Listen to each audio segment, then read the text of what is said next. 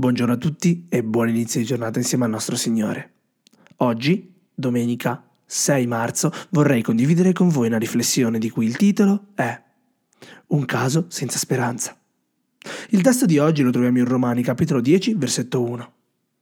Fratelli, il desiderio del mio cuore e la mia preghiera a Dio per loro è che siano salvati.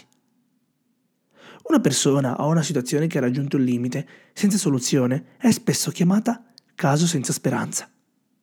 Paolo si riferisce, in Romani, a coloro che cercavano la propria giustizia piuttosto che la giustizia di Dio, che facevano affidamento sui propri meriti piuttosto che sui meriti del Signore, che facevano le cose a modo loro piuttosto che a modo di Dio e che seguivano i propri piani piuttosto che quelli di Dio. Ma lui, come apostolo di Gesù Cristo, non li considerava un caso senza speranza. Quindi cosa fece Paolo con questi ebrei fuorviati? Ha fatto tre cose. 1. Li trattò come fratelli. 2. Ha avuto un desiderio sincero di cuore. 3. Ha pregato per la loro salvezza. Tutto questo conferma che Dio non impone o esclude nessuno dalla salvezza.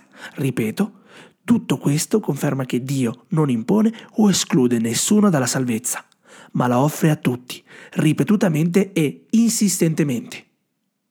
L'Apostolo usa il termine fratelli molte volte e sta per affetto, amicizia e amore. Non smette di amarli perché l'hanno rifiutato. Al contrario, li ama ancora e il desiderio più fervido del suo cuore è la loro salvezza.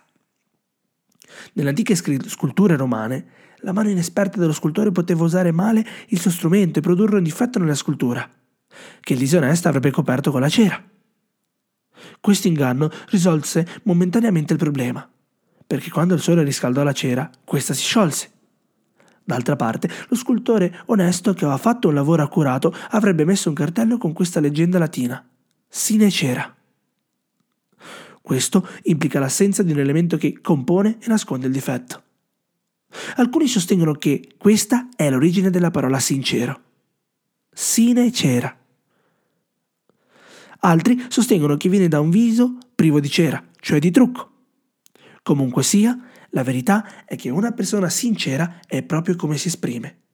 Sono sinceri, non nascondono nulla e le loro motivazioni sono sempre pure. Può essere che oggi tu abbia un membro della tua famiglia, un amico o un figlio che rifiuta Dio. Voglio dirvi che non c'è mai un caso disperato per lui. Non si arrenda e segua il consiglio di Paolo. Lo tratti sempre con affetto e amore, agisca con sincerità e preghi molto non si arrenda e segua il consiglio di Paolo. Lo tratti sempre con affetto e amore, agisca con sincerità e preghi molto. Cosa si può fare per rompere l'incantesimo che Satana ha gettato su queste anime? Non vedo alcun aiuto, se non che i genitori presentino i loro figli al trono della grazia in umile e sincera preghiera, supplicando il Signore di unirsi ai loro sforzi e a quelli dei loro ministri finché la convinzione e la conversione ne siano il risultato. Ellen White. Amen.